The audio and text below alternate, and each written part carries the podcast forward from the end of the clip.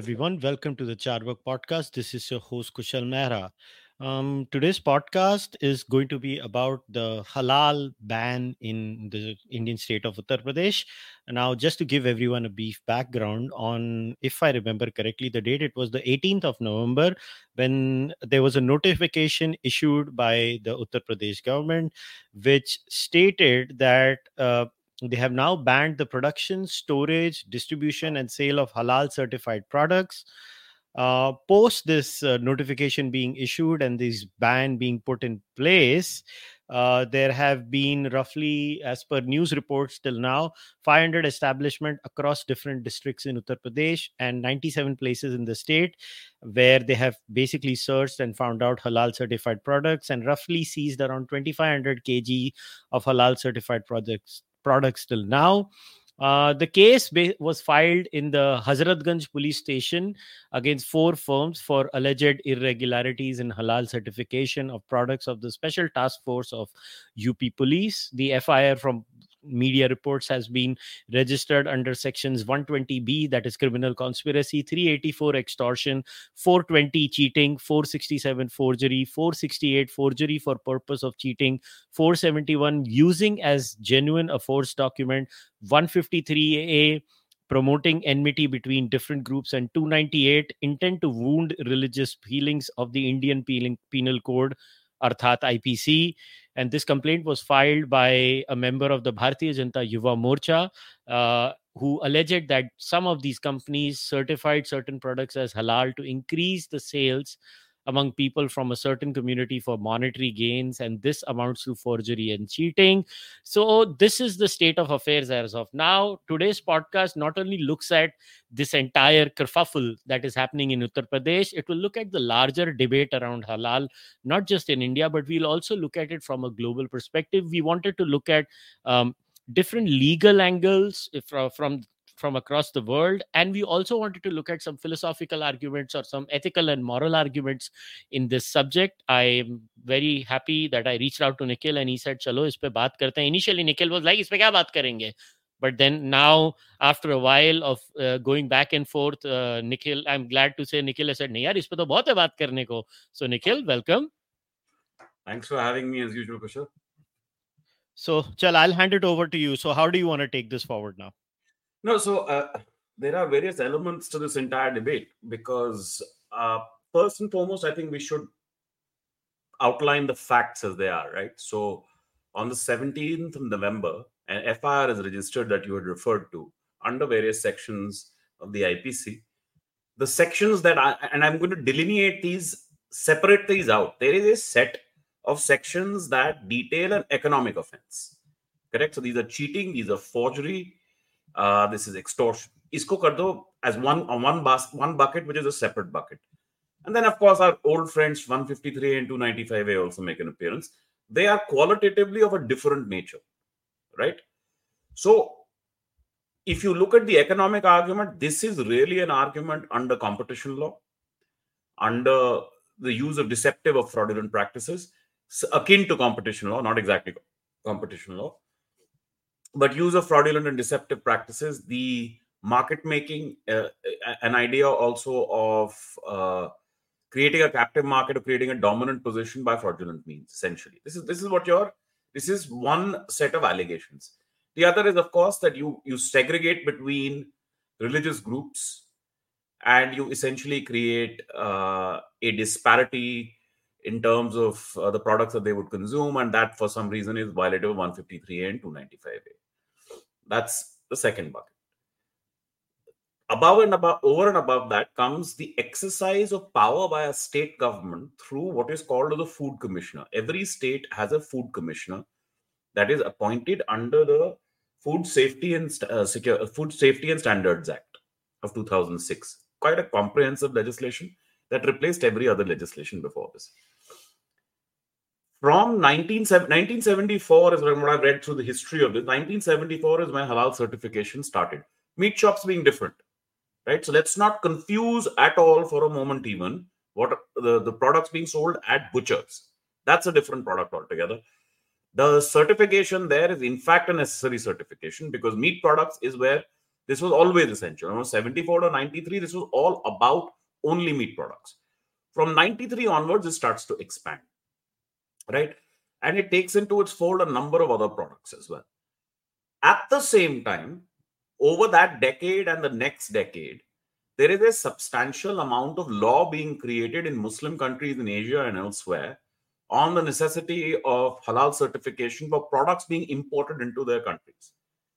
And so when products are being imported, they require halal certification, implying that there are certain standards in the laws that they have made which will require the, the which tend to cover every element of the production phase pretty much from farm to table in a sense right? So if you look at the ban also the notification it tries to cover all steps from farm to table.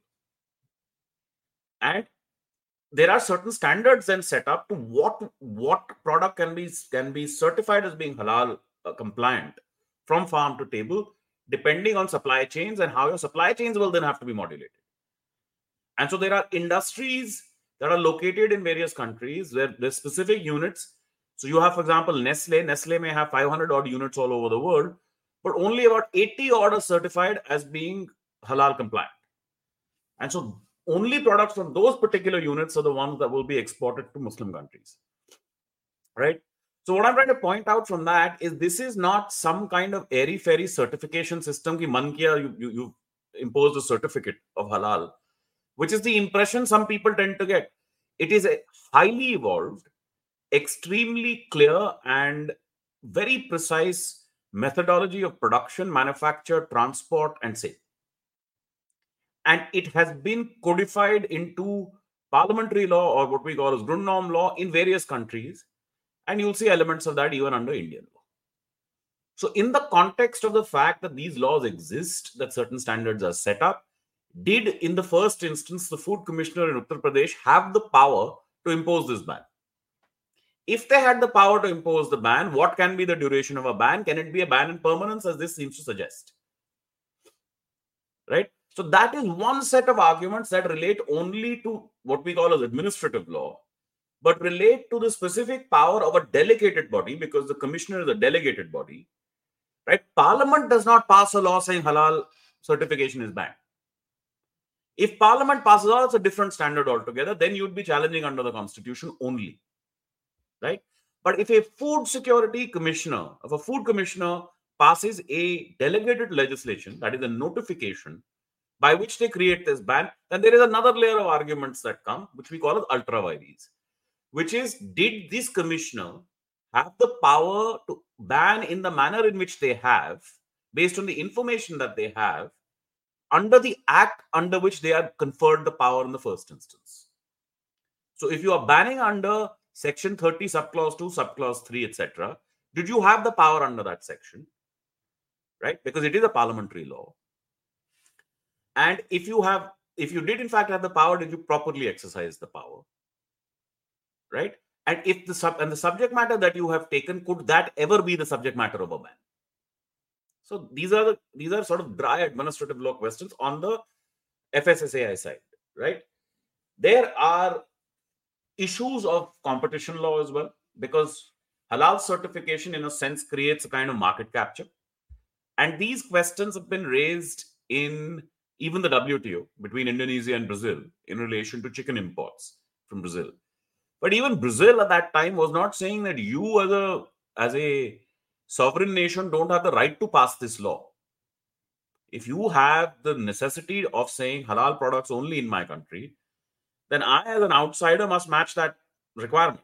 I cannot say you can't have this law. What you cannot do is create a certification system that distinguishes between me and your domestic producer. That was the issue there. In India, of course, it will be slightly differently framed, which is you are on a theory of religious purity creating a sort of market capture in the course of under the food law itself, the notification in itself creates another issue, which is to say that certification is a requirement in relation to the purity and the suitability of food that is conferred only on certain government bodies and accredited bodies. And that certification pertains to consumability. Halal is not a certificate that is mandated by the 2006 Act. Therefore, any certificate that is issued by anyone that travels beyond the Act is immediately ultra vires. That's the argument, prima facie, in one sentence being raised by the UP law. Right? So, this is sort of the lay of the land. but just to be more precise, 17th February, uh, 17th November 2023, and then so you can see this is coordinated. Once that procedure is set into motion, then the notification also comes. But on 17th November 2023, a, an FIR is registered. And I think you read out the sections. Uh, and, and, here is specific. I'm going to read because this FIR is in Hindi. So I'll have to read it in Hindi and you could perhaps translate for viewers who do not understand Hindi. But let me first read it because these are very specific kind of allegations that I found very interesting. कुछ उत्पादों पर हलाल प्रमाणित प्रदान का उनकी बिक्री बढ़ाने के लिए आर्थिक लाभ लेकर छल करते हुए हलाल प्रमाण पत्र विभिन्न उत्पादन के लिए निर्गत किए जा रहे हैं। What is that mean that means this is coming to the offences argument I was saying this is an act of cheating that are products to which you are certifying halal to which there is no necessity of halal that's the argument पूरे उत्तर प्रदेश में इस प्रकार से उत्पाद बाज़ार देखे हाँ बाज़ार देखे जा सकते हैं, जो सरासर जन आस्थाओं के साथ खिलवाड़ है। बिना किसी अधिकार के कूट रचित दस्तावेज़ के द्वारा, कूट रचित प्रमाण पत्र के माध्यम से उपरोक्त कंपनियाँ द्वारा हलाल प्रमाण पत्र निर्गत कर अनुचित लाभ अर्जित किया जा रहा है। Again mixture of economic argument and slightly of religious sentiments and who is this fir against it is against essentially certain companies that are that certify halal right they are the ones who are authorized to certify halal uh, and he says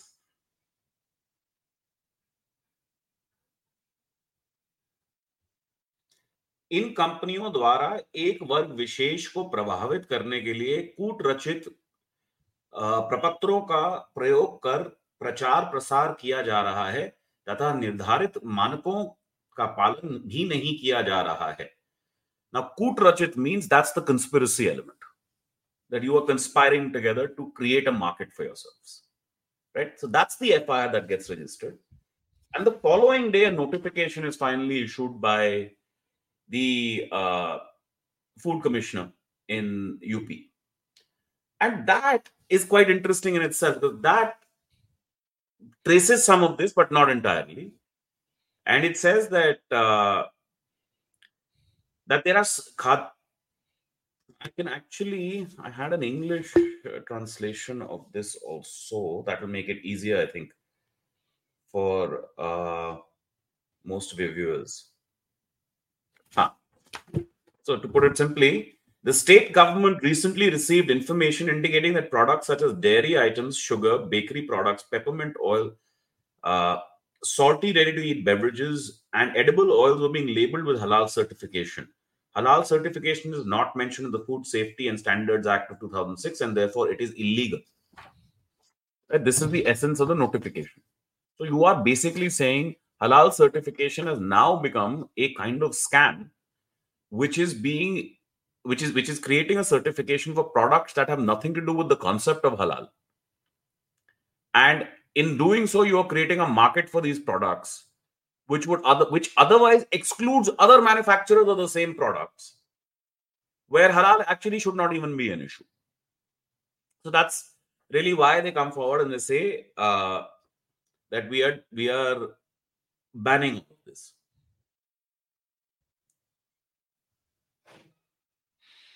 then my my follow up uh, to this would be that at least people should understand what uh, halal is. So i would use the agricultural and processed food products export development authorities which is apeda the government of india's apeda uh, which has rules in the red meat manual mandated under chapter 4 I suggest we'll come to this because AP, EDA, etc., are all bodies I'm going to start to refer to in the context of the larger assessment of the act that applies.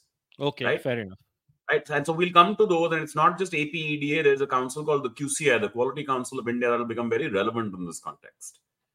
And so, what I'm talking about in terms of detailed legislation or at least detailed standards in the law, we'll find that even in Indian law. Mm-hmm. So, situation that arises is center is going in this direction, where it has clear standards set up for this purpose, and state is suddenly going in this direction, saying, "Humko to, hum to kuch nahi mante." Right. So, there is cited in in the notification itself, the following sections are cited Section 29, Section 30, Section uh, 89. I'm going to read bits of these that are relevant, right? The food, this is Section 29. The Food Authority and the state food authorities shall be responsible for the enforcement of this act. That means you have the power at the core. Please understand that if this was not written here, you are nobody under the act. You don't just get to willy nilly say that I'm a commissioner, therefore I can ban. You have to locate a power in a law somewhere or the other. The Food Authority and the State Food Authority shall monitor and verify that all that the relevant requirements of law are fulfilled by food business operators at all stages of food business. The authority shall maintain a system of control and other activities as appropriate to the circumstances, including public communication on food safety and risk, food safety surveillance, and other monitoring activities covering all stages of food business. The food safety officers shall enforce and execute within their area the provisions of this act with respect to which the duty is not imposed expressly or by necessary implication on some other authority.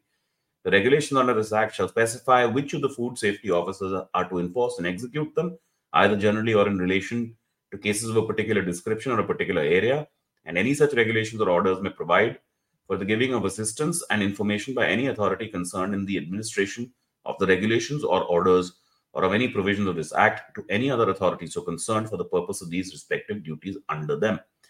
The Commissioner of Food Safety and designated officer shall exercise the same powers as are conferred on the food safety officer and follow the same procedure specified in this Act. Now come to Section 30. Section 30 is entitled Commissioner of Food Safety of the state. Of the state. The state government shall appoint Commissioner of Food Safety for the implementation of food safety standards and other requirements laid down under this act and the rules and regulations made thereunder up you can take it has appointed such a person that person is the signatory authority on the notification under which the certification ban comes the commissioner of food safety shall perform all or any of the following functions namely and this is very important prohibit in the interest of public health the manufacture storage distribution or sale of any article of food either in the whole of the state or any area or part thereof for such period not exceeding one year. As may be specified in the order notified in his behalf in the official gazette. The other subsections here are not really uh, relevant, except that they have the power to sanction prosecution and to create the prosecution itself. The Commissioner of Food Safety may, by order, delegate subject to such conditions and restrictions as may be specified in the order. Such are the powers and functions under this Act as he may deem necessary or expedient to any officer subordinate to him. So, really, the power of ban is a narrow power. It is not as broad as perhaps has been exercised in this notification. And also, the ban is only for local products, not for export. That's a different matter. Uh, that's uh, export you can't ban in any event, right? You don't have power over exports. That, that mm. would be a legislative competence issue under the constitution. You don't have the power to ban exports. Now, recognition or of organization or agency of food safety audit. This is section 44. The food authority may recognize any organization or agency for the purpose of food safety audit and checking compliance with food safety management systems required under this act or the rules and regulations made thereunder. This is why I wanted you to wait. This is what APEDA is recognized under. And this is what Quality Control, Quality Council of India is recognized under. So what the government does is says, look, we've made laws we've made rules we have a bureaucracy that can deal with elements of this but this is very very specialized stuff right dealing with how food is to be manufactured where there is a kink in the supply chain how samples are to be tested etc so they have an accreditation procedure in relation to various aspects of it. So for example in section 43 they say recognition and accreditation of laboratories research institutions and referral food laboratories. The Food Authority may notify food laboratories and research institutions accredited by the National Accreditation Board for Testing and Calibration Laboratories or any other accreditation agency for the purpose of carrying out analyses of samples by food analysis food analysts under the act. Right? So there is a clear system by which you can notify that x person can be a person who has powers under this act whose actions will therefore have implications under this act who is a standard setter therefore under this act. Right? Now in this context please read out what you were saying about APEDA yeah so as per chapter 4 which is uh, the under the rules in the red meat manual this is what mandate is mandated there that all slaughter of meat for export in slaughterhouses would be certified as genuinely halal and now i'm going to read this chapter 4 of the apeda under the commerce and industry ministry manual says quote all the animals are slaughtered by halal method in the presence of holy man assigned by the all india jamaat ulema hind JUH as per Islamic Sharia. Who is an accused in the FIR? Yeah, as per Islamic Shariat for certification. Chapter 2 of the manual says, quote, the animals are slaughtered strictly according to halal method, hence the meat is genuinely halal. Now, the follow up is that what is the halal method? Well, the halal method has two very specific requirements.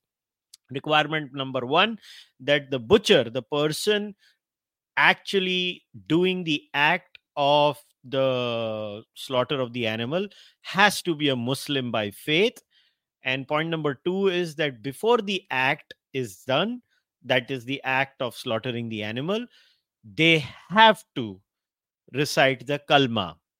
Now, uh, reciting the kalma shalma is a different issue because uh, I, but to me, Nikhil, I have a fundamental problem with this pre pre requirement that you have to be a Muslim where you are getting involved in the act of halal slaughter. Secondly, uh, I am not even getting into the the bit about uh, the the slaughter method itself of halal. I have huge problems with halal and kosher both.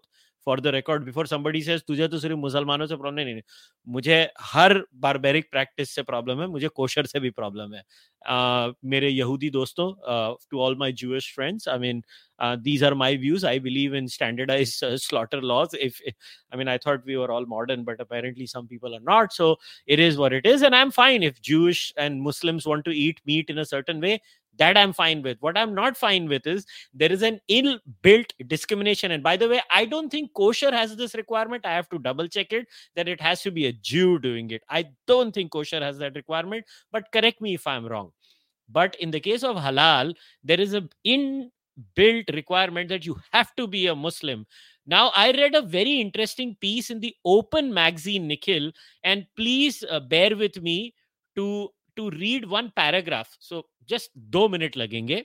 So I'm reading something. So this was written in the Open magazine on 15th April 2022. Uh, it's interesting. The title of the article was Halal is not kosher. Its creeping imposition goes against the constitutional tenets of transparency and equal opportunity while violating animal rights. It was written by P.R. Ramesh. I'm just reading one paragraph here most of the importing nations of our red meat products are and have actually been non-muslim nations. Vietnam is the biggest buyer. Philippines thailand angola and other nations are key importers. Yet APEDA's rules insisted on a holy man from the Muslim community reading religiously mandated Quranic verses over the slaughter of animals to make it halal as opposed to haram or not religiously mandated and forbidden to eat in Islam. It also ensured for decades that the entire meat export chain was dominated and driven by Muslims and run according to the Islamic practice in a nation of consumers that was dominantly non Muslim and preferred jhatka meat slaughter, both in terms of being non Muslim and in terms of compassion for animals. But they were foiled first by rules laid down by the government organization controlling meat export, and later by sheer number of Muslims in the sector for decades, from running jhatka meat outlets, promoting its sale and consumption at restaurants and hotels. APEDA's mandatory rules for certifying all meat exports as halal were perplexing in this backdrop, especially given the Indian government's compulsions under Article uh, 15A to proactively encourage scheduled castes and scheduled tribes and to not discriminate against Dalits in any manner along religious lines, economically or socio-culturally. It was openly discriminatory of the fundamental rights of not just SCSTs, but all non-Muslims earning a livelihood or seeking to do so as butchers in abattoirs. Article 15.1 of the Constitution of India asserts, quote, the state shall not discriminate against any citizen on grounds only of religion, race, caste, sex, place of birth, or any of them. Now, I hand it over to you. Okay. Uh, first and foremost, what you have just read is not what is covered by the notification. Let's be clear. I know. I know. Right? I know. Second, the article presumes that all meat products to be exported from India must necessarily be halal. I don't think the APEDA says that. The APEDA says that if you are exporting halal, then there are standards to be met for what can be termed as halal, right? But it does not say that all meat products that have to be exported from India must necessarily only be halal. That is where I think this article makes an error in uh, on, on a very important point of fact. Right? But he has a very interesting point that he makes, an extremely interesting one, which he says you certified halal as a core practice for meat consumption. Now, because of higher percentage of uh, vegetarianism amongst Hindus, you in any event had fewer but fewer persons involved in the butcher trade in, in amongst Hindus. You perhaps did in uh, this really must have been caste driven again, as with a lot of trades in Hindu culture. But you in, in terms of market share, therefore, you suffered. And now what happens is there's a dominant market position for halal. And it is able to exclude you in one way or another, or it becomes mm-hmm. the standard bearer for all meat consumption. Right? This is not the case abroad. So in UK, etc., they're fighting this. They're, they're thoroughly fighting this and uh, raising these exact arguments. Now, he creates this employment argument. Now, the problem is this either halal is a thing validly accepted under the Quran, in which case it is simply what it is, right? And the kalma must be read and so on and so forth. And you can then go to court and challenge and say, well, you can have halal method. We understand that there is a sensitivity to the halal method of consumption. But the rest of it, which is this ritualistic ceremonial element that surrounds it, that the person conducting the slaughter must only be a Muslim, and that the kalma must be read are not material and germane to the actual act of meat, meat production and consumption right? There is nothing that, that that is really a violation of what the supreme court often loves to call constitutional morality. But nobody seems to have bent the cap. Nobody seems to have done this. So it's very easy to crib about this in 2023 whereas this stuff has been going on for 50 odd years and nobody actually takes the argument up right?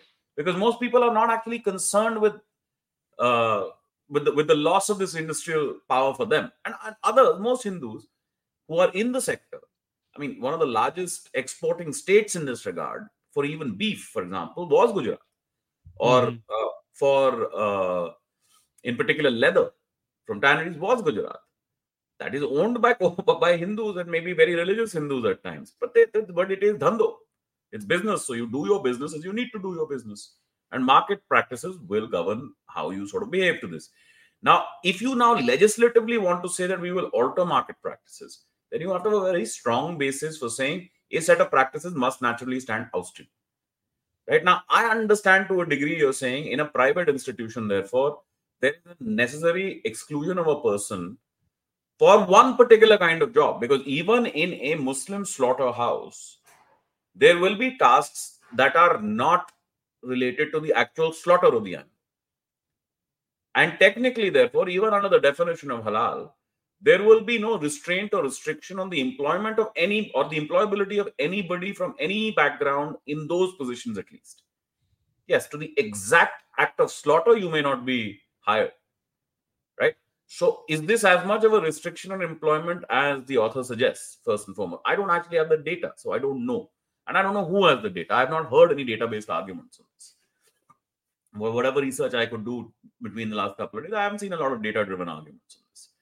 I know conceptually the argument sounds extremely attractive. but it will not pass muster unless you show some data because I, i've also given you a conceptual response right it's not as if you are ousted from employability altogether you are ousted from a particular act now of course supreme court may come down like a ton of bricks and say this violates constitutional morality but then the counter argument is our old friend on which we've done various podcasts and discussed many times essential religious practice the consumption of halal meat is an essential religious practice for muslims is the argument that will come right and in the pursuit of that Therefore, what is halal meat? Halal meat is only that which is defined by the Quran. Mm-hmm. Right.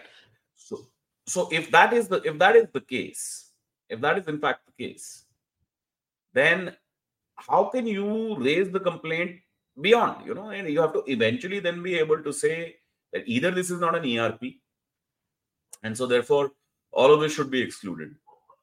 But okay, the manner of the slaughter is an ERP, something or the other. Today, you don't have any such finding anywhere.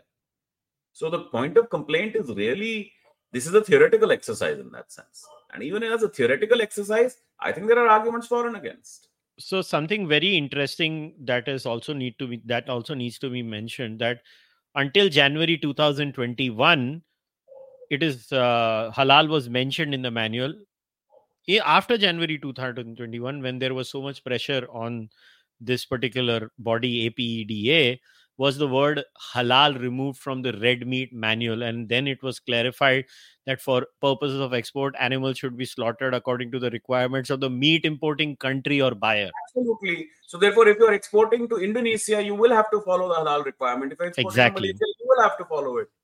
Look, that's exactly. a, that's, a, that's not that's not a matter of standard setting by way of religion or by anything else. That's a market reality. The regulation is only complying with the market reality. Don't you cannot escape this. You cannot escape this. There is a sizable Muslim population both in India, in Uttar Pradesh, and in the globe. So halal is going nowhere. Let's be crystal clear about that. Right? That's why what does this notification say? This notification tries to create a distinction by saying look, there's a set of products which, at least to us, prima facie, does not seem to for a moment even suggest that there is any link to halal. Why are they being certified as halal? That's the question that the notification raises. So the answer is in the question itself. So no, again, no, no, no, no. I'm sorry. I'm sorry. It's not as simple as that. The notification. It's the least, market. It's the market. No, no, of course, it's market. Of course, it's market. Everything is market, right? Like let's not kid around. It's money in the end of the day. But it, it is it look what you just raised, right?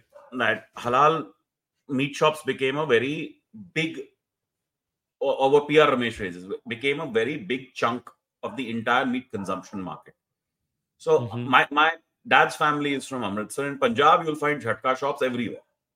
Yeah. Because that's a very Sikh driven thing. Sikhs have jhatka. So mm-hmm. we are used to that consumption, right? But in Delhi or any other place, in most states, it's harder to find jhatka shops. Yeah, Mumbai. Very hard to find jhatka shops because you're not in the industry itself. You've chosen not to be in the industry itself, right? Mm. Nothing can prevent you from being in the industry, or logically can't. So, what was happening was that once you sort of had this market capture, you have learned that a tactic of this sort is a very successful method of market capture.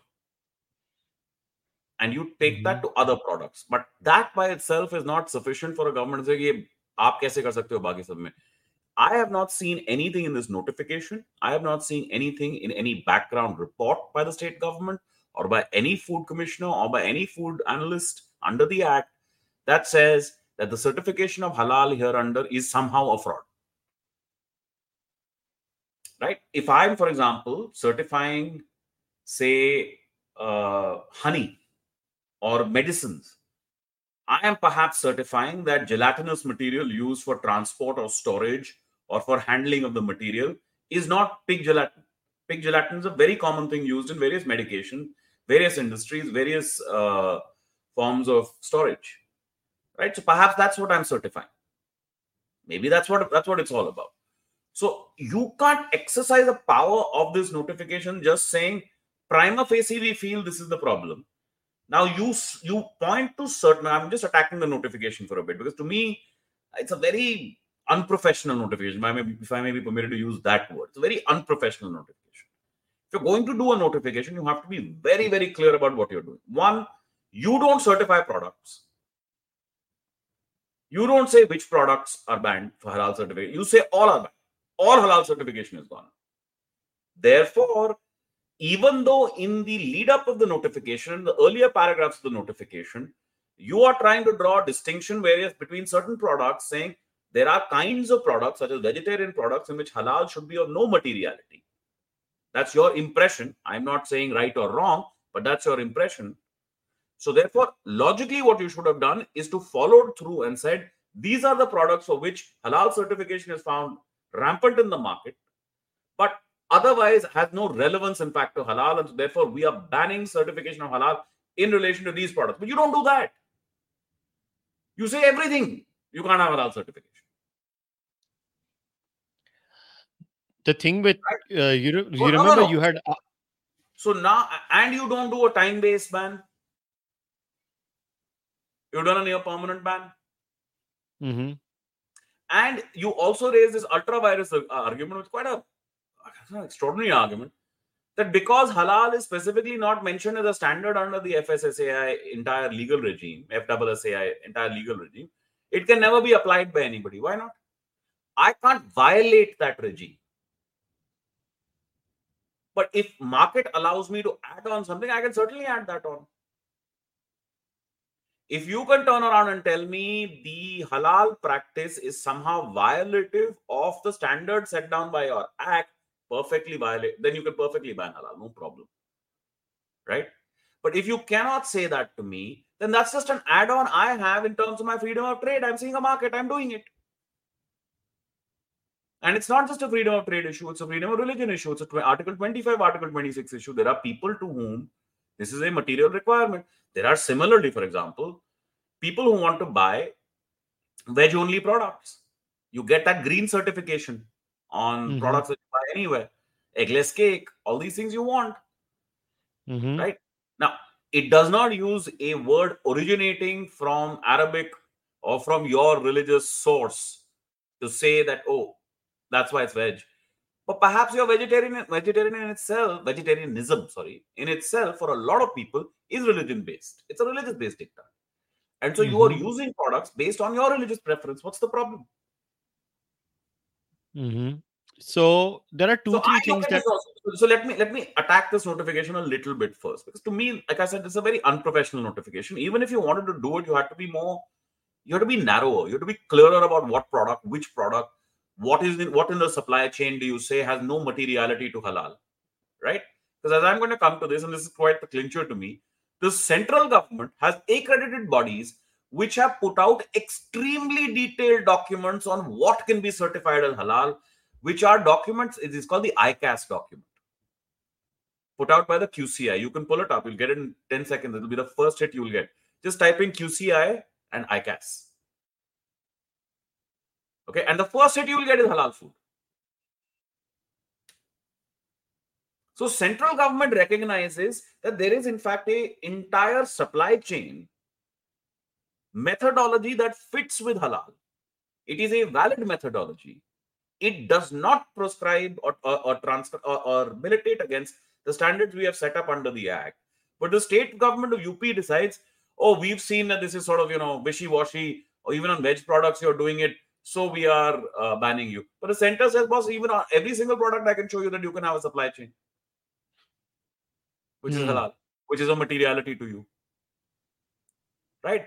This is why when the Europeans wanted to challenge halal, they do not go and do this kind of hati ka paon exercise, dropping an elephant's foot on the entire problem They go and attack it from a purely narrower secular lens, which is animal rights. Yeah. Correct? Yeah. In fact, even in the Nazi regime, that existed yeah which is the fascinating bit i read the boston review history yeah, of that hitler was extremely compassionate towards animals and he was a vegetarian of course he hated human beings but he was extremely yeah. compassionate towards animals बंदों को सारे मार दूंगा मगर जानवरों को नहीं मारने दूंगा तुमको खाने नहीं दूंगा So the uh, standard of saying all animals must be stunned before they are slaughtered has existed Mhm. for that long in European law. In 1919. That's right. And so, therefore, for them, this is you are in fact saying we have a regime, you are violating our regime. So their their their approach is slightly different. And you can't even say that you have made up an argument for the sake of stopping halal. Right? So halal gets a little bit more defensive in the European market. What's the context in Indian market? Either you you could have very well thought this through as a tactic and said, oh, no, let's pass it under the PCA Act, under the Prevention of Cruelty to Animals Act right? Mhm. And then say we need standards for only stunning animals, right? So I just wanted to read this because I, I mentioned this to you, the ICAS. I don't know if you pulled it up or if you want to show it to you. I, or- I I have uh, pulled it up, but I don't know what bit of that uh, do I. no, no, no. So you open the document. It's a long PDF document. Mhm. Because Uh, uh, India Conformity Scheme Halal March 2023. That's what it's there. that's Then right. there is a That's right. Yeah. Now uh, we'll get to that later. Let me first read to you something I got from reading the case between Indonesia and Brazil. Right. This these are these are highly technical papers that I'm reading relating to the market, not even to the law, to the market, because the law will only apply based on market freedom. Right. In India, we don't have any analysis of this sort because no judge sits down and says, "Oh, a business has a right." Eh, They just go by feelings like the UP government has done. Oh, ye to galat lag raha, boom, gone. I, I keep telling you this, Kushal, even in our casual conversations. The First Amendment did much less to the freedom of speech and expression. It did a lot, lot more harm to the freedom of trade and profession. Mm-hmm. Destroyed it completely, made it subject entirely to the whim of policy. You cannot begin to make an argument in this country that relates to violation of freedom of trade, uh, violation of freedom of trade, which would be a complex argument, say dealing with spontaneous order. You can't even begin to do it. Mhm. So the deregulation argument is dead before it starts in this country. That's a different, perhaps a topic for a different podcast on another day. But here it is: uh, the the halal supply chain. Okay, the growth of the halal market necessitates the efficiency within the halal market. One approach is to apply the supply chain management strategy as a major component of competitive strategy, to enhance the halal market productivity and profitability. The production and distribution of halal, I'm reading Indonesian authors on this because I found them to be most instructive because they had to do a lot of this academic work and academic uh, and deeper academic digging because WTO was on them. They won Mhm. that case eventually, just to point out. the production and distribution of halal goods and services can be similarly described using the concept of SCM. The halal supply chain is conceptualized and has been used by both academics and practitioners. The halal supply chain for food encompasses the concept of uh, from farm to work, covers the phases of production, processing, and packaging, storage, and retailing. Because this is not some fly by night operator who is putting a tappa on a product and saying, Mera product kharido aur main isliye market This is a very detailed, deeper uh, economic and uh, market strategy, which has much deeper roots. So, if you are going to issue a notification that just says, "Oh, our view is that these are vegetarian products, how can they be halal?" then you are only detailing your ignorance on the issue. Mhm. By applying the SCM strategy, a shared belief uh, in the value of halal supply chain as a competitive entity that needs to align all collaborative components within the chain is targeted to increase the efficiency of the halal supply chain. Within the halal supply chain, certification, which is the process of certifying products or services according to Sharia law, plays a vital role for the smooth flow of the halal supply chain. Similar to all other supply chain, uh, an efficient halal supply chain requires a strong information system backbone. The halal information system is a special case information system that is regulated by a religious view, which in this case is the Sharia law in Islam. Research on the halal supply chain is centered mainly on the issue of halal logistics, such as the halal traceability and tracking. Work on halal supply chain efficiency is seen in the work of uh, Nurul Huda, who studied the halal certification process from a value chain analysis perspective. Other research attempts on halal certification is seen in the work of Lam and Shahadat, were looking into the feasibility of halal certification framework to increase the efficiency of the halal supply chain. Research on halal non-compliance amongst hoteliers was conducted by others, and their findings showed that contributing factors to non-compliance is the perception hotels do not gain benefits by getting a halal certificate. These findings reflected that the halal supply chain is plagued by issues of strategic alignment between supply of halal certificates and consumers of halal certificate. They solved this problem. They sorted all of this out by getting their supply chains in order. And what do you do? So therefore, coming back to so first, I, I asked you to read the Quality Council of India. Right? And I read it, read certain provisions dealing with uh, accreditation. In, in, in India, various halal certifying agency provide companies, products, or food establishments halal certification. And the National Accreditation Board for certain certification bodies accreditation provides accreditation to these halal certification bodies under the Quality Council of India. You are saying today these two uh, organizations that you have made and accused under this FIR are conducting a fraud on you, boss. They are empowered by law to create a certification Right? So you are trying to act as if there is a, and what do you say? The state government says this is not a standard specifically established under the FSSAI. And so therefore we say that this is violative of FSSAI. FSSAI के under आप बना रहे हो भैया taking certification from government recognized halal certifying bodies give companies an advantage not only in national but international markets. This is India. We know this also. So I don't know what the UP government thought कि एक बस तीन line की मैं notification निकाल के सब खत्म कर दूं. As per the guidelines by the Directorate General of Foreign Trade, meat and its products are allowed to be exported as halal certified only if they are produced, processed, and packaged in a facility having a valid certificate issued by a body accredited by a board of the Quality Council of India. Earlier, there was no mandatory halal certification system in India regulated by the government, as the country does not have a national regulation for the certification. However, to streamline the certification of meat and meat products as halal from the country, a scheme titled the India Conformity Assessment Scheme was developed by the government.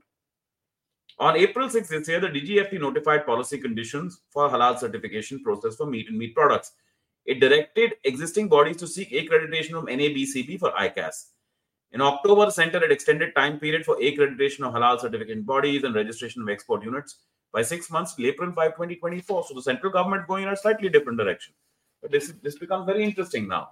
Now that document, that ICAS document I told you about. So therefore, what I'm saying is Quality Control Quality Council of India is an accredited body authorized to, to provide accreditation to other institutions or other bodies that will provide halal certification. They have provided that accreditation to the two accused parties in the FIR.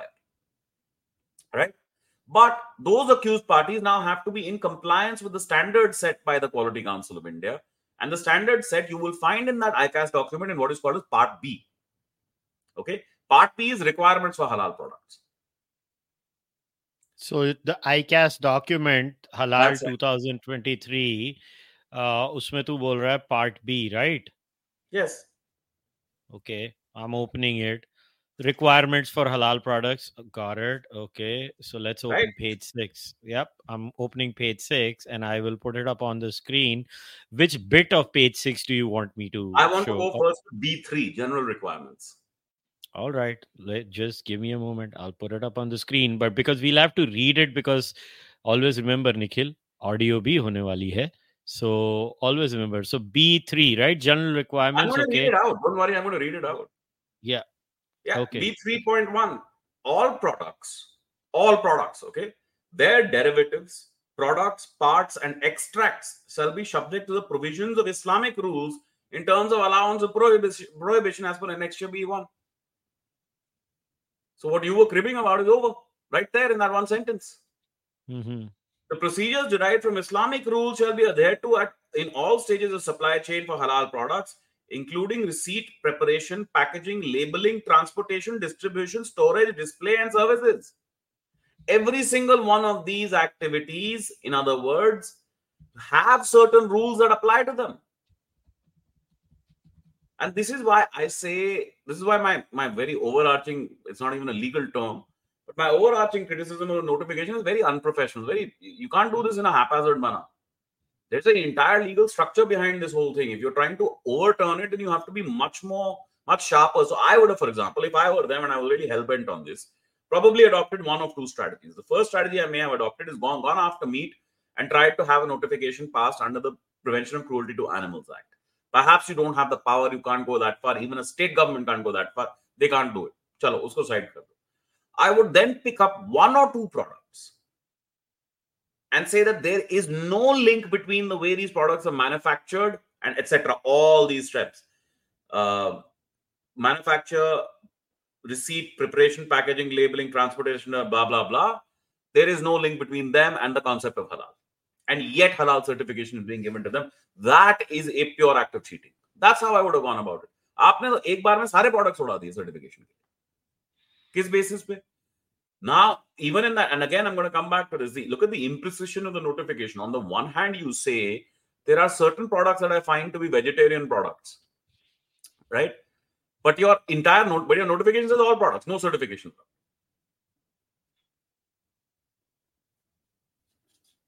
So, so this b okay is such a detailed document Mm-hmm. Okay, it's such a detailed document. I read through all of it.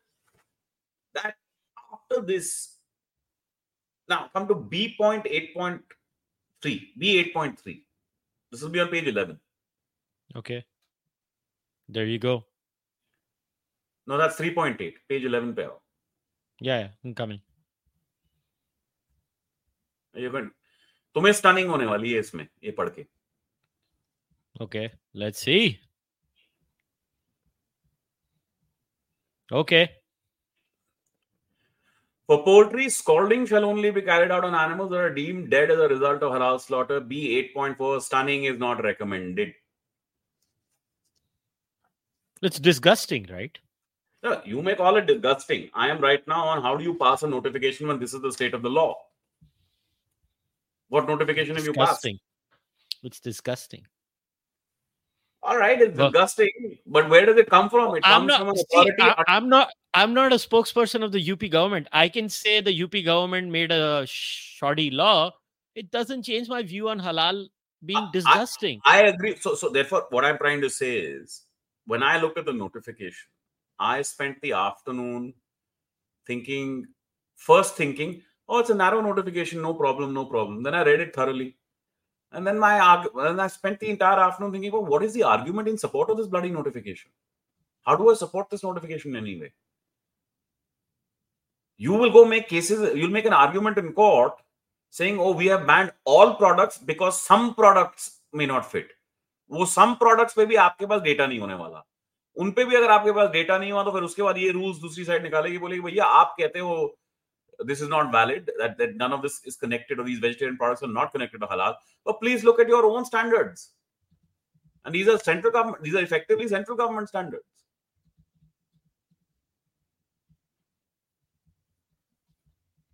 Yeah, I'm, I, I don't deny. Uh, can I make a f- two, two, three points over here? I understand. No, so what, what I was suggesting, Kushal, is mm-hmm. as far as the notification itself is concerned, right?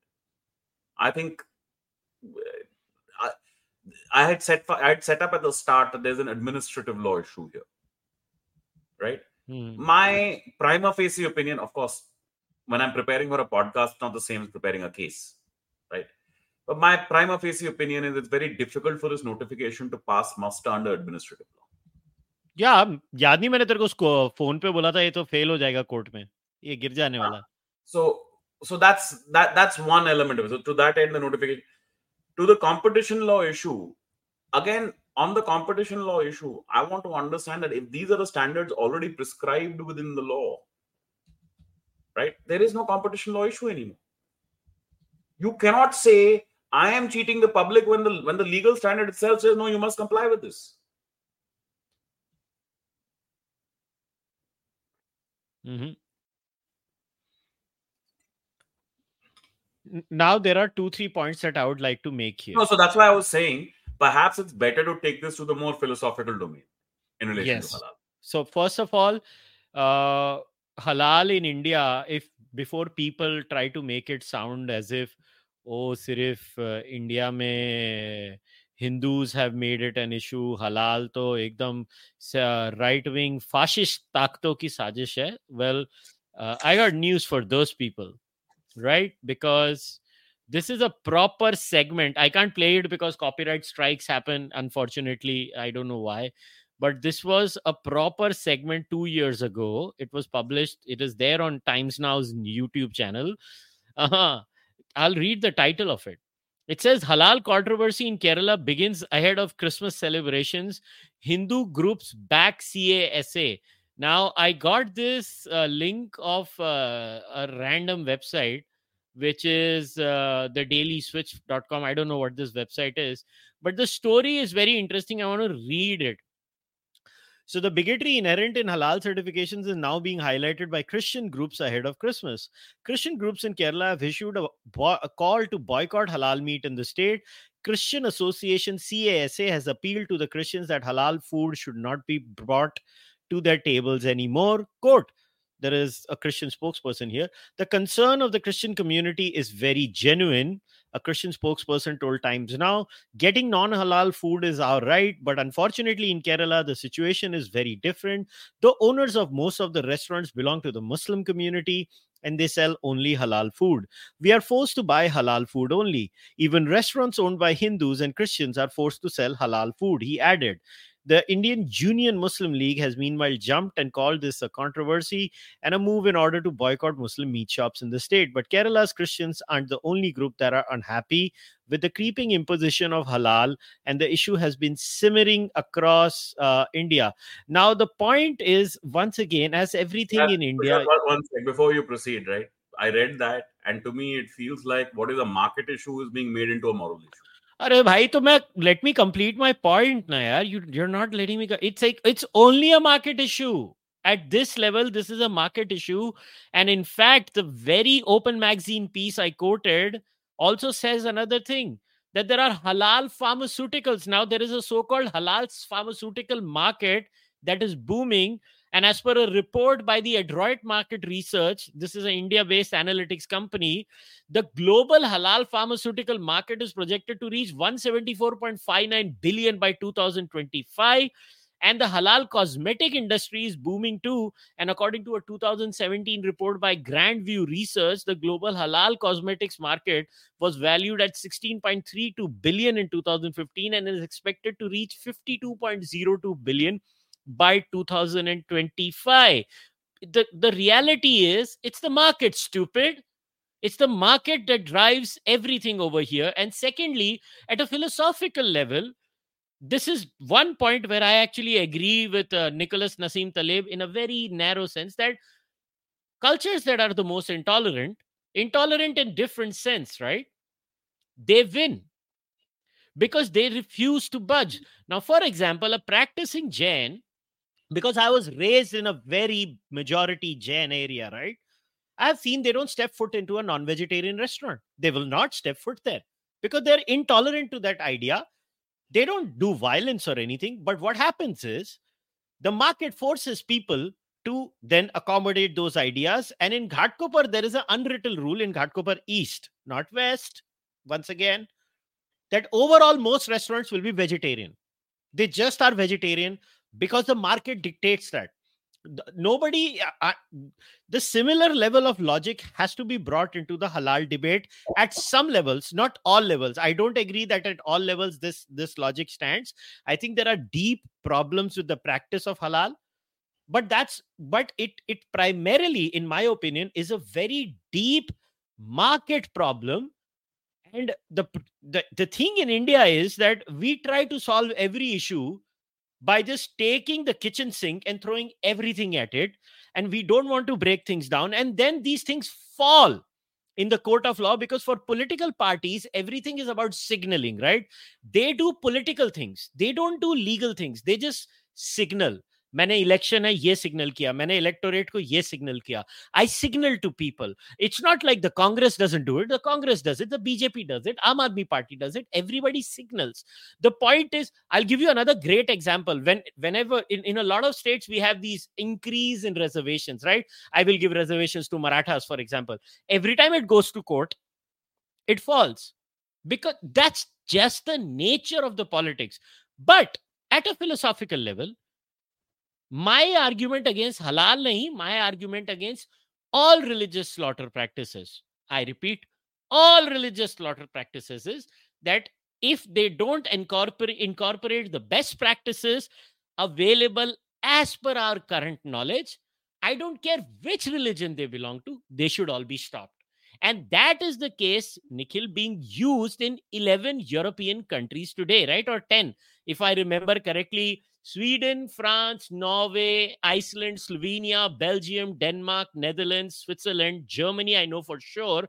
In fact, an EU court ruled that authorities can ban kosher because, see, in Europe, it's not just a halal issue, right? It's a kosher halal issue. And Israel was fighting on behalf of kosher food in European courts. And it's a very interesting case where the courts categorically said the court concludes that the measures contained in the decree allow a fair balance to be struck between the importance attached to animal welfare and the freedom of Jewish and Muslim believers to manifest their religion, the ruling said. The court later said that the bloc's animal slaughter regulation code does not preclude member states from imposing an obligation to stun animals prior to the killing, which also applies in the case of slaughter prescribed by religious lives, providing that this does not contravene the EU's Charter of Fundamental Human Rights. Now, I will give you the counter argument to the market argument, right? Let's assume India bans halal. It is not a problem for the Muslim community because the market will find a solution to that also, Nikhil because the people who don't want to consume non halal meat they can simply import halal meat from muslim countries. Import थोड़ी ना band है हलाल meet का। तो आप India में ban कर दो और आप इंपोर्ट अलाउ कर दो। वो क्या नहीं कर सकता बैन कैसे बोलो। Uh, animal welfare argument hai. it's a barbaric practice. We'll have a secular law where all slaughter will be based on secular principles. And uh, jisko khana hai freedom of religion we are allowing import. Ab import karo halal meat khatam ho gayi yeah you, you, you know why this barbarism argument doesn't travel far enough? Because it's got an inherent hypocrisy to it. You can use any method for the actual slaughter. When it comes to mass scale production of meat there is nothing but barbarity throughout the whole process आपने क्या किया है आपने ये decide कर लिया कि बारबेरिटी की आर्ग्यूमेंट मैं सिर्फ स्लॉटर के स्टेप पे लूंगा that you're only taking the barbarity argument at the point of the actual manner of slaughter. That doesn't mean that everything else that is happening to animals who are mass produced for the sole purpose of slaughter is not barbaric in itself. So if you take the barbarism argument, perhaps that's the end of the meat. I have an answer. I have a philosophical answer for that. We are in the process of getting lab meat. Market is preparing for that. Eventually, when we have lab meat, we will ban all slaughter too. Simple. End. Till then, I, I think, people uh, have to consume meat. No, it is not. That's that's, that's fly. Look, no, it is maybe, not. Maybe lab meat will come through. Maybe lab meat will be. Maybe lab meat. Nay, lab meat has come through. It is available in major restaurant chains across North America. It's expensive right now. Give it another two decades. It will be easily available everywhere. Very good. Then, then apply the barbarism argument. Then well we can have partial barbarism small steps at a time. See that's so that becomes targeted. That's the problem with the philosophy the, how, how is it targeting? It uh, it targets kosher also. Nobody talks about anti-semitism. It might be it might be. I'm not saying it targets a community. I'm saying it targets only a stage. It doesn't matter. Yeah this argument is flawed because what if a particular culture and a particular community has a barbaric practice of discrimination while other communities in that society don't have that. So what it's targeting? You target a bad idea. I don't care who carries that bad idea. Right. But bad idea meaning what? You, you're my, my point is that the entire industry existence is based on what on the exact standard of what you call a bad idea. Right? You have just decided that one element of it is worse for you than the other that is targeting two religions then. Right? What well, makes bad. nicer? Oh okay because the animal is i never oh, oh I, I, I never said jhatka is nicer because i have not seen the practice of stunning before slaughter in jhatka butcheries also. I never stood up for jhatka so i never did. so that's what i'm trying to say. So the so the barbarism argument will perhaps have to be reduced into much deeper legislation of the sort that you've seen here this is why these rules are so detailed. I mean, I read only portions of that part, part B, but the bloody thing is nine pages long with regulations on every aspect of production. Right. Mm-hmm. So what I'm trying to get at is that then you have then you need like a comprehensive switch, a comprehensive change from the legislative side. But you're not going to uproot an entire industry based on these preferences. It's not it's not possible. But let's go let's go let's go into the deeper philosophical argument of my liberty. I'm a Muslim. Let's assume. Okay. Right? And I do want to consume halal meat mm-hmm. because it is a diktat under my religion Now, you and I both agree that this ERP concept is a little weird concept, slightly Mhm. weird concept. Mhm. I am saying that there is no, this is a uh, victimless crime in a sense. Like there is no harm to anyone else here, any other Mhm. person. Mhm. I am consuming halal meat as prescribed under my norms. Mhm. We are, as a group, 200 odd million in India, perhaps the largest consumers of meat in, in the country, or one of the groups who constitute the largest consumers of meat in the country. And so the market caters to us as well, right? That liberty can't be taken away because now I am not applying any religious system or religious rule that infringes on the right of a human being. Now, the right of an animal, how far does it travel qua my religious right?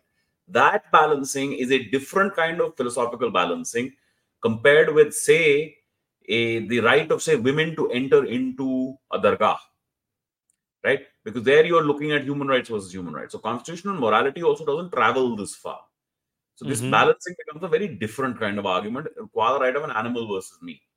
Right now, the ar- argument on exclusion of other forms of manufacture of meat is really a market argument because the market argument, as we were talking about, over a period of time, there is capture of the manufacture side or the production side in the meat industry.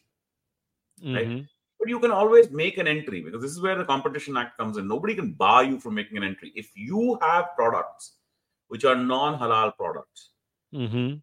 and you want those to be carried by a distributor, that Mhm. distributor cannot say no to you. Okay. Yeah, They will I have to agree. make they will have to make provisions to segregate, or they say that uh, we only have the capacity, or, or you can have other distributors, whatever it is. Other distributors can't be stopped or prevented from entering the market.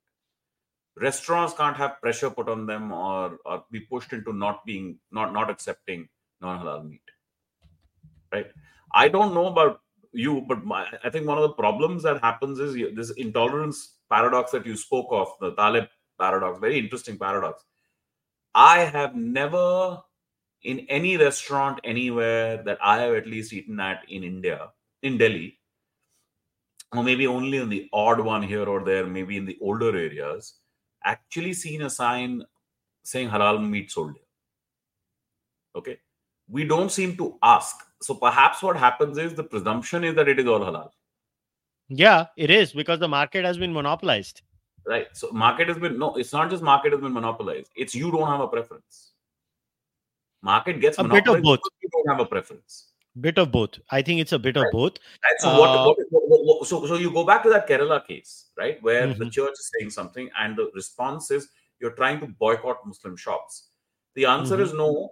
You have created a total monopoly by way of our reluctance to not uh, push back. But today we decide our preference is as important as your preference.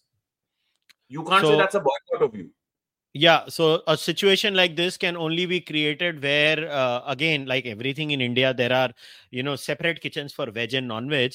Then what butcher shops will have separate uh, butcher options where, like, for any, yeah, will any business in India survive where I go and apply for a job and they reject me by saying you don't qualify, you're not Muslim, or you don't qualify, you're not X religion.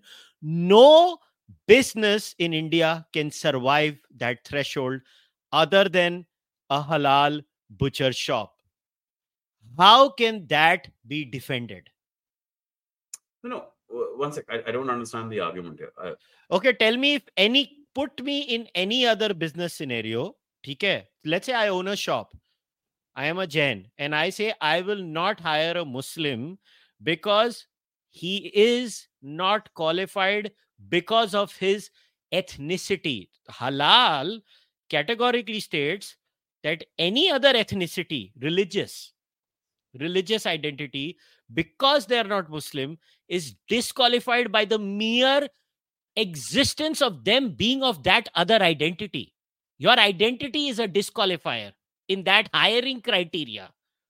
why If don't I you have why don't you have you don't you have Brahman only restaurants? Their USP is that they are the food is only handled by Brahmins. These and I are. I, have a problem I'm with not that disagreeing with you. I'm not disagreeing with you. I'm only saying the law of liberty and preference in this country and in many other countries so far has not taken the flattening principle, the flattening principle of constitutional morality and, and hit all of this. In fact, it has gone in the other direction because the, the, the, test has always been multiculturalism. It has literally said everybody do their thing. Right? So everybody is going to do their thing, then this is this is permitted.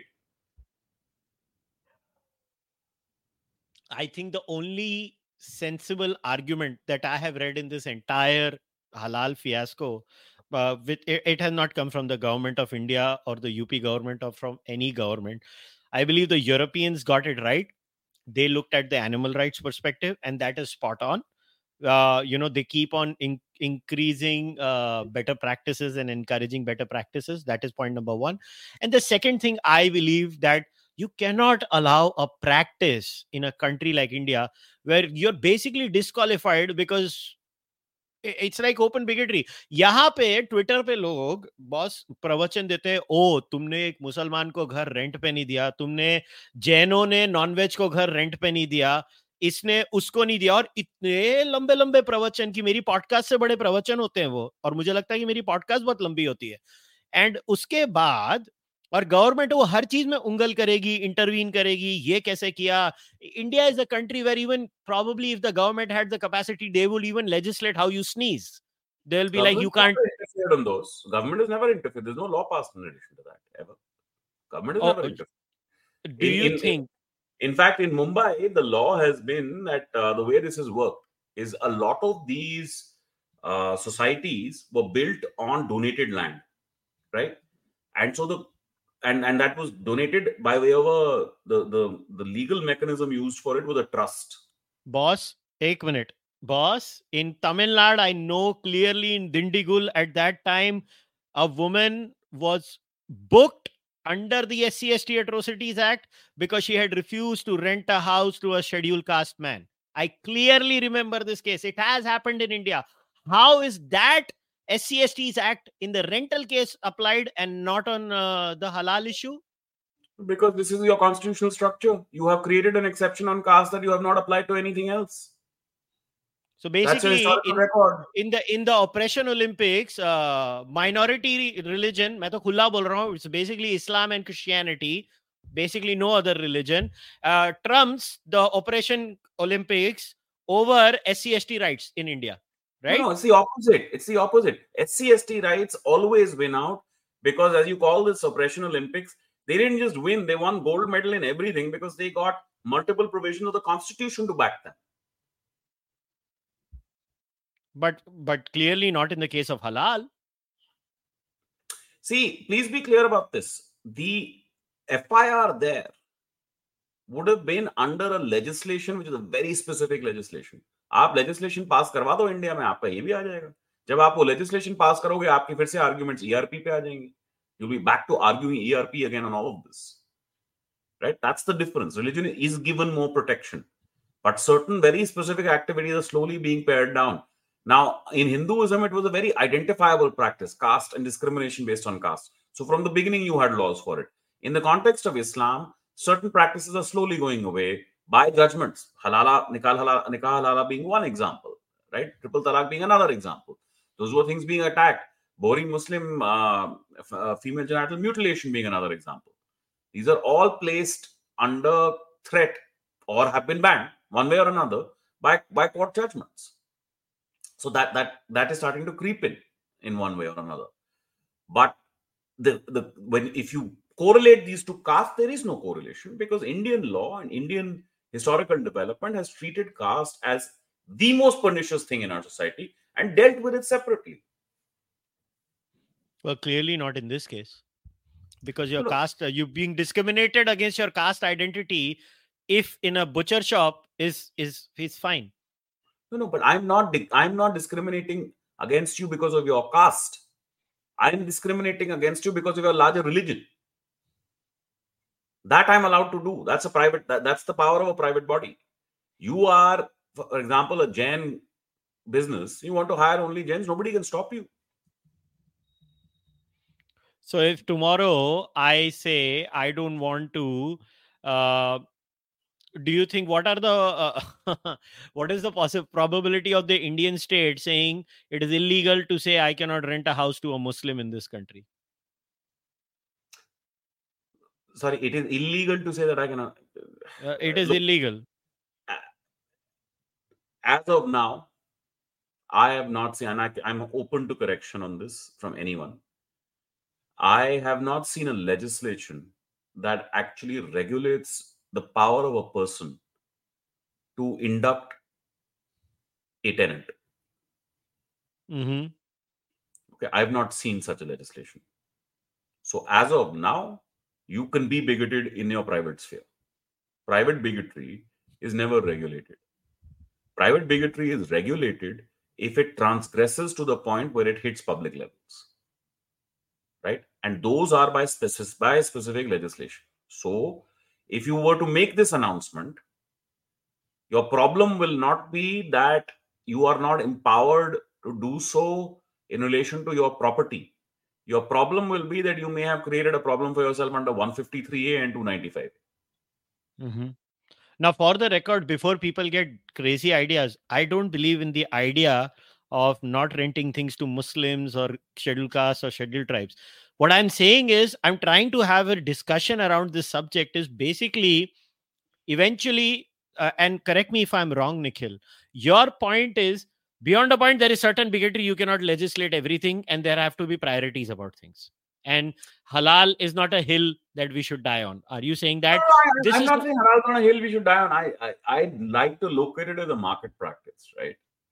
I, don't agree want, with you. I, I don't want a so you go ban halal tomorrow. Let's say like like UP has done. What's going to happen Hmm. to your meat industry? Export में तो कुछ नहीं होगा ना उधर ban थोड़ी ना black marketing शुरू होगी ब्लैक मैं मैं मैं इंडियन होके मटन खाने के लिए पहले किसी मुसलमान देश में जाऊँ वहाँ पे मटन खाऊं फिर खा रहा हूँ ये क्या मतलब हुआ? What happens to domestic mutton meat industry it falls cripples badly for a long period of time supply chains go away right so you wouldn't take that kind of step and for the record there is jhatka certification also by the way. In in my entire deep dive in this issue nikhil i came across something very interesting. So now there is certification of jhatka also and it has purely come as a reaction to halal certification. Yeah. so there is this uh, certain gentleman called ravi ranjan singh. He has become the chairman of the jhatka authority certification. And uh, of all the places obviously i found uh, this uh, article in the No, Newslaundry But- but- as i was going is in. this is this particular individual whatever organization he is running are they accredited under section 43 or 44 of the act in the way in which the muslim bodies are? Yeah so so that's that we that should is the, yeah so this is the registration certificate. Uh, unfortunately audio listeners i'm sorry you cannot see it but i'm just showing it to you jhatka certification authority uh this is jhatka certified this is the gentleman apparently who No, no, does sec, it. one- just, just, just, just one sec, just one sec. I want to read this. Um, meat see, herein no- includes nowhere, nowhere does he say that his authority is certified, is accredited by any of the central government bodies. so That's that that's that's the thing that's the thing so as always nikhil what do i what is have what has been my criticism of governance in india in general it is so pathetic and mediocre the solution should have been create a jhatka meat network create awareness create a market but we don't believe in market economics right Should- why should the government do that? This has to be done by society, right? Do it as consumers, do it as you are- you are- society should go and get accredited from the government right That's what I'm trying to say, but you have to apply. You have to say we have enough of a market share here. We have practices. These are clear practices. That's what distinguishes us from halal. So on and so forth. You do that, no problem. And Jhatka in any event will not. Please, please be. Let's let's be clear about this. Jhatka, by its very terminology, is purely about meat. By the Meat way, it is not certified because it is registered as an NGO right now They, they can be any kind of entity. They have to go get accreditation, not certificate. Accreditation. So today you are certifying. You are you are only doing market signaling in, in the private sphere. In fact, the argument that is raised by uh, by the UP notification will apply more to this. You are not accredited. Who are you to provide certifications? Exactly वो तो इनके exactly खिलाफ दवा लगेगी So ये- तो इसको भी जेल में डाल देंगे तो कंप्लायंस के लिए किसी वकील के पास जाओ कंप्लायंस करो अप्लाई करो एक्रेडिटेशन लो भैया हाँ ये And तो कैसा है मालूम this is very important point that I want to make. Look, halal is a broader concept than jhatka. Jhatka only pertains to meat slaughter, uh, Yeah. animal slaughter for the purpose of meat consumption. But halal Hmm. has been made into. This is why I was reading those things about supply chain, etc. It's been made mm-hmm. into a Mhm. much more technical concept that cuts across goods and services. Yeah basically in everything see halal what does it mean? Um it means lawful permissible by sharia or islamic law. And in in most products the concept of halal certification is like yeah, apple mein halal kyun hai? For example right? The point is no alcohol was involved in the process. That's all it is. That's that's the cutoff point. Very good. that's all now i know i want to know the person who wants to have alcohol dipped apples. No, that, that must be the washing of a cleansing or something or the other, you know, that kind of thing. exactly. So the point is listen uh, it's a it's a capitalist problem. It's a problem that is determined by the markets it still doesn't change the inherent debate about slaughter practices and slaughter laws i actually don't agree with you that uh, you cannot improve on slaughter practices and slaughter uh, Oh, methods no, no, I think you can. I'm just saying you're being very selective of the stage you choose because there, then you are making a preference on religion. no it's it's not about preference it's about we have not reached a certain point till then it doesn't mean that we don't reach any point i i just don't buy that argument you're giving me i believe you can still enforce and and let me tell you in a constitutional republic there have to be uniform laws i don't give a shit you want these religious privileges right you import rubbish i don't care even if it is a hindu fetish No, no. Why, why can't I have my closed group business that pertains to certain standards my religion prescribes? Why can't I have that? Because then it's a slippery slope What's the slippery slope? it leads to horrible practices. What if my certain Alright. business practices involved naked alright. people serving? So let's be let's be clear about this. In your view, the entirety of halal in relation to meat slaughter is a barbaric practice compared to other practices, and therefore halal Yeah. should be outright banned in meat practices in meat Uh, slaughter. not again, not just halal, halal kosher. And if jhatka involves no stunning of the animal, even jhatka. Whatever. I, I understand that, but I just this is why I wanted to read that B eight point four to you. Stunning is not recommended. Yeah, it But is so irritating. The government is anti uh, my idea, sala ghatiya. I find it disgusting, which is uh, one of the biggest reasons I have significantly reduced my meat consumption. Significantly reduced it. I Yeah, don't so like your it. personal choices can't travel that far to everyone else also. That's the problem, na. And again, it comes down to the argument you're making, and I agree with you. Are tum karoge kya? People just don't give a shit. The the non-Muslims, they don't give a shit if the meat is halal or non-halal. They don't care. They're like sanuki. main to khana. I'm, I'm just gonna go and eat. So so what I would so let me let me counter this by saying, you know, in that article that you were showing from Kerala, the criticism of the Muslim Muslim bodies of what the church or the, or the Christian bodies were saying was that you are creating a discriminatory environment against Muslim meat shop. I don't have I, I don't buy that argument, right? If you Mhm. can go ask for halal, I can go ask for non-halal. It's as simple Yes. as that. Yes. right so if i if you if you want to create a movement in the country where you're saying know your rights this is a, a, a more as you say uh, heinous form of slaughter of animals and you should choose a more humane form of slaughter that just sounds very i'm sorry I just No, this- it does. It, does Yeah. not.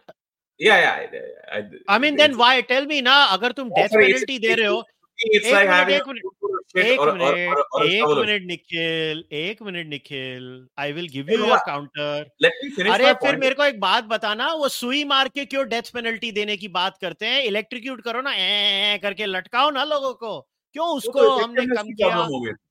How much electricity are you to use most states use electricity एक minute तो लटकाने की habit क्यों बंद करने की बात करते लोग कि वो सुई ठोक के शांति से मरा मारो लोगों को? क्यों करते हैं हम ये सब बातें? एग्जैक्टली वही लॉजिक है कि वो लटका देना और पत्थर मारना। It it is at being again you and I are different being you have for the of slaughter kosher yeah too bad. Still it it should be I- given anyway, those I, I, I, my, my short point was this that if you were to raise a movement that said that you are your rights allow you to seek meat that is slaughtered in a more humane way and uh, to consume only food of that nature and you were to raise that as a larger movement across society i would not accept the criticism that this is somehow bigoted because it would not be. It would be the parallel of what is otherwise happening right so i- i- it would therefore be just to say that this is a preference, this is a choice, and we want this choice. The argument that they raise often is actually it makes no difference to you.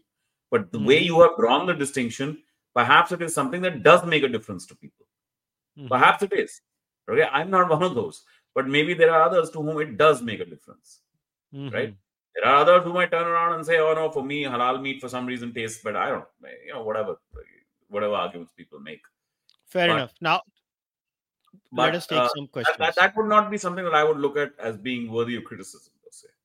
Okay, let's. Uh, uh, this is the best question somebody has asked because see totally unrelated hai. But what are the guidelines to start a new religion and get recognized by the government and not classified uh, as a person who is crazy and delusional?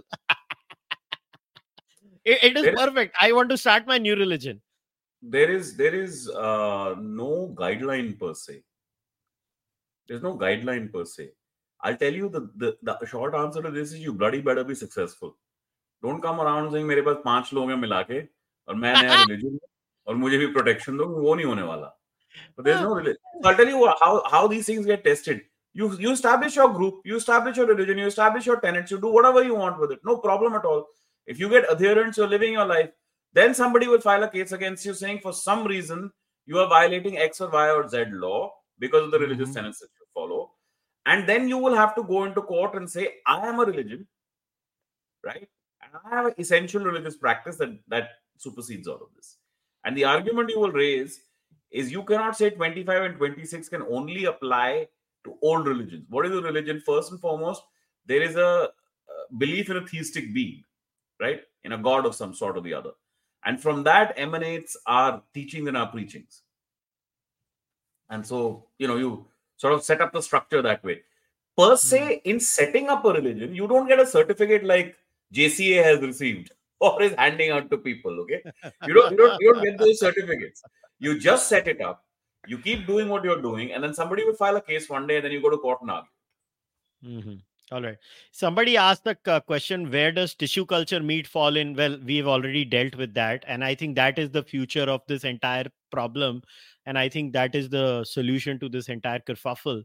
Uh, okay. Next one is what would it take for India to at least begin to move towards divorcing religious arguments from legal and state matters? uh, best of luck. Uh, a comprehensive and total change of politics in society. I can't Yeah. think of anything else yeah. I mean, I don't know. Mental chitral to people. No, no, I don't no, know. I- So, so, so, in a very serious way, that person who was asking that question has a decent intent, but they must Obviously, he's a, a anybody who asks such a question is a decent human being. so, so they must look around and see for themselves that actually the rest of the country doesn't want this; it wants the opposite. Hmm. Yeah.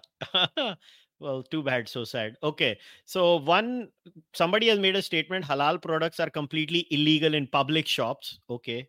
Uh, and uh, Jain food uh, gets served only in Jain Illegal specific. in public shops meaning what? Yeah, I don't know. I mean, I have to fact check this. They've uh, they made two points. Jain food bec- gets served only in Jain specific hotels. No, sir. You can go to non-veg hotels and they have Jain Jain food options Trust me, you've not traveled enough. Non-veg तो, अ, ये छोड़ दो सबसे बड़ा example role की दुकान अयूब है उसका नाम और वहां मिलता है जैन क्यों क्योंकि there are enough Jains who will go there even a muslim changed the market determines a lot of things so there you go i've given you a name Jain खाना मिलेगा भाई उधर जैन बनाना उधर जाओगे ना बोलोगे जैन बनाना तो बोलेगा हाँ सेठ जैन बना के देता हूँ तुमको उसको सिर्फ़ एवरीबडी जस्ट वांट्स गांधी और कुछ नहीं चाहिए लोगों को Yeah, I'm I'm I'm married to a Jain, and I'm thinking of her nani who's very strict about it. And I don't think she's going to use. Yeah. So it's it's all about the most, as Nicholas Nassim Taleb said, the most intolerant wins. Are you going to be intolerant and cutter about those beliefs? You will win. The market will bend to your will. That's the whole point. Okay, somebody has said all the addictive foods that are responsible for obesity, diabetes are halal certificated. So won't the certification become self-defeating with time? I don't know. Again, market argument, good for you if you believe that will happen. They're also non-certificated. They still have the same effect. So those foods will perhaps die out. It's not the certification that will die out. If I if I agree with your argument. My feeling is entirely the opposite. Human beings love having this this kind of food. It just it's a pleasure, it's a pleasure principle. And so those foods will continue. I mean for all the arguments for so long against it right? Coke and pepsi their sales don't go down. Potato chips their sales do not go down. Because they're so damn tasty. There you go man. And so easy right? You can store for a long period of time and carry with you wherever you want they've nailed it. They've nailed the industry there. The, the one invention of the gujarati community theplas. Hmm. they're so amazing. You can mm. take them wherever you travel right? So theplas. Okay i don't know if this question is for you or me. Can you explain why you have a problem with brahmin cooks only restaurants? Please don't say it is exclusionist. Well if you have a problem with halal saying that uh, it is exclusionist in nature because it says only a muslim can be hired then brahmin cooks only uh, restaurants are of the same principle right? Is my point मेरा libertarian argument है let the market determine and I am saying eventually we have to have better slaughter laws because मैं as a philosophical argument मैं ये देखता हूँ कि yes sentience has sentience does matter and beyond the point we will have to increase the moral arc to all sentient beings in society ये मेरा answer है ना I give it over to Nikhil मुझे तो कोई problem ही नहीं I am saying have this every group should have I mean it's your private property it's your private choices you should be allowed to exercise these choices. State should not interfere in all of this on some larger uh, but then aspect. the same person will have a problem with halal na? The probabilities of the same person having a problem with halal are there na? So you yeah, can't say I, I, yeah but then but then they're making your argument the, the, arc of the argument then is different the, the, basis of the argument is different right? It's not uh, that, that that is not being attacked on the ground of muslim only it's being attacked perhaps on the ground of cruelty see my argument is very simple that eventually slaughter laws in this country have to be regulated in the European. I, I only agree with the European argument. I think that tussle between religious rights and animal rights it, it has reached a different level in the European society where they definitely have considered something. In America, they will add one more a- a- argument to it uh, factory farming. The way animals are kept, it is very inhumane. Uh, and you just don't want to support that. So there are multiple arguments to that. In fact one of the reasons why a lot of people have free range eggs is that right? Nikhil the treatment of the chicken itself. That's why like i now only consume free range eggs. I don't consume sada eggs anymore. I or even and luckily in india you get free range eggs now. You you do have that option. So i believe uh, in the case of meat consumption the solution is not UP government notifications because it will be struck down by courts, in my opinion. The solution maybe will not even come in the European form in India, where these kinds of slaughter laws, where halal is banned, kosher is banned on animal ethical treatment of animals. That also may not happen because the Indian constitutional structure is such that minorityism is the core element of Indian constitution. So that may also not happen. I think India में eventually lab meat आएगा लोग उसमें shift हो जाएंगे और India में वही दो तीन डेकेड के बाद होगा this is my conclusion but I will give you the last word before we wrap it up notification i think i covered it i think that it's got problems in it I, they could perhaps try and save it by having a second notification that is more detailed and sets out certain products that they want to uh, examine they may, may need also a timeline on the ban they can't have an open-ended ban because they can't justify that these products inherently are uh, are evil. Uh, you are trying to also make an argument saying that you have created a certification method which captures a market. Okay, I have, I have every single. so at most, you can say it's a trademark kind of thing. I have created it. So what? You can you can counter it. You can counter it in whatever way you want with whatever information you want. So that cap market capture argument is also more much more interesting argument. They need to be able to show first and foremost that the products that they are dealing with Mhm. are in fact not within the halal uh, chain. yeah. But if they aren't able to show that, right, that's really it, it's quite kind it's kind of pointless to have these kind of notifications. Then, on the larger debate, I I really look. I, I I do think that as the market develops, the the better strategies here are supposing you are a jhatka manufacturer producer of of jhatka meat, and you are somehow denied market access or you are denied distribution or you're denied something of that sort that becomes a much better argument under competition law to raise and open up the market and open up the rules so much more. But Mhm. in the end, these are market based solutions. You cannot turn around to the world and say, we'll create a market by banning something. That can't work. You have to create your own market first and then you can start winning out. But that's been the Indian way, right? Given in the car industry, we were protectionist, and then car manufacturers came up. No, even the car industry also, we've got some very weird rules about heights and lengths, etc. And Yeah. that's that's causing major problems as well. But that's a different matter. What I'm saying is, in the end, you need a, a- more market-based solution with better. But if you're going to do a legislative solution, you need a better thought-out legislative solution than this, in my opinion. Yeah let's see what happens in the future. Let's see how this goes how the courts react to it. In my opinion i think the courts are going to strike this notification down in my opinion. I could be wrong. The courts uh, the allahabad high court could uh, could approve it and then it could go to the supreme court of india and then we'll have a great lecture if it goes to the current chief justice. You know there'll be tomes and tomes of uh, pravachans by the honorable uh, chief justice of No, india. he's got a, he's got one year left. I don't think this will move so fast from uh, prosecution to Allahabad to Supreme Court to be done in one year. so let's see uh, then then we'll have a new uh, new uh, chief justice and we'll see at that time but hey man this was a fun discussion देख मैंने तेरे को बोला था तू बोल रहा था डिस्कशन नहीं हो सकता और मैंने तुझे बोला होएगा तू मेरे ऊपर विश्वास रख हो गया ना नहीं मतलब मेरे को if you if you make me sit down and zabardasti talk I can talk on anything for, for like you know I'm looking at the clock it's like one hour 40 minutes it is I, I can manage that on pretty much any topic just because I love hearing the sound of my own voice but I- but but eventually I think there was enough material here there was enough material here to look at and to examine and to also sort of take the view take a take a definitive view on the on the notification and raise these larger philosophical arguments of uh, that, that emanate from something of this sort. yeah i agree as always pleasure talking to you brother take care Thank you. All right, guys, we'll uh, wrap today's podcast up. But uh, as always, I want to tell all of you um, in the description of the podcast, you will have Nikhil's uh, X handle, Twitter handle, whatever you guys want to call it. Go follow him on Twitter and uh, you can you know ask him further follow-up questions about the podcast if you guys want to.